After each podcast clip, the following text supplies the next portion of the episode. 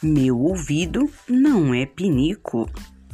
Olá, eu sou Débora Martins e este é o podcast Pense Nisso, o seu podcast preferido.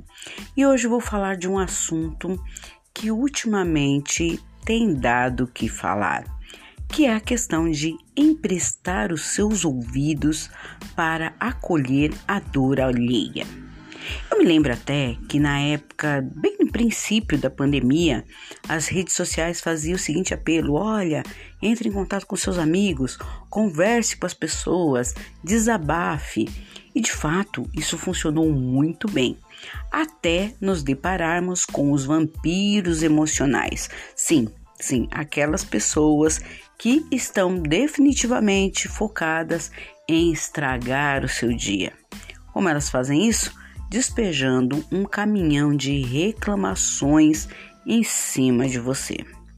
Emprestar os ouvidos deve ser uma atitude empática, ao qual você tem a certeza de que, naquele momento, você está sendo solidário com outro indivíduo.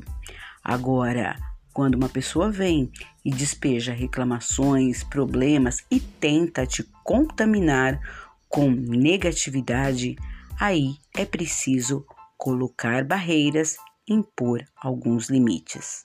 Pense nisso. Um forte abraço e até a próxima!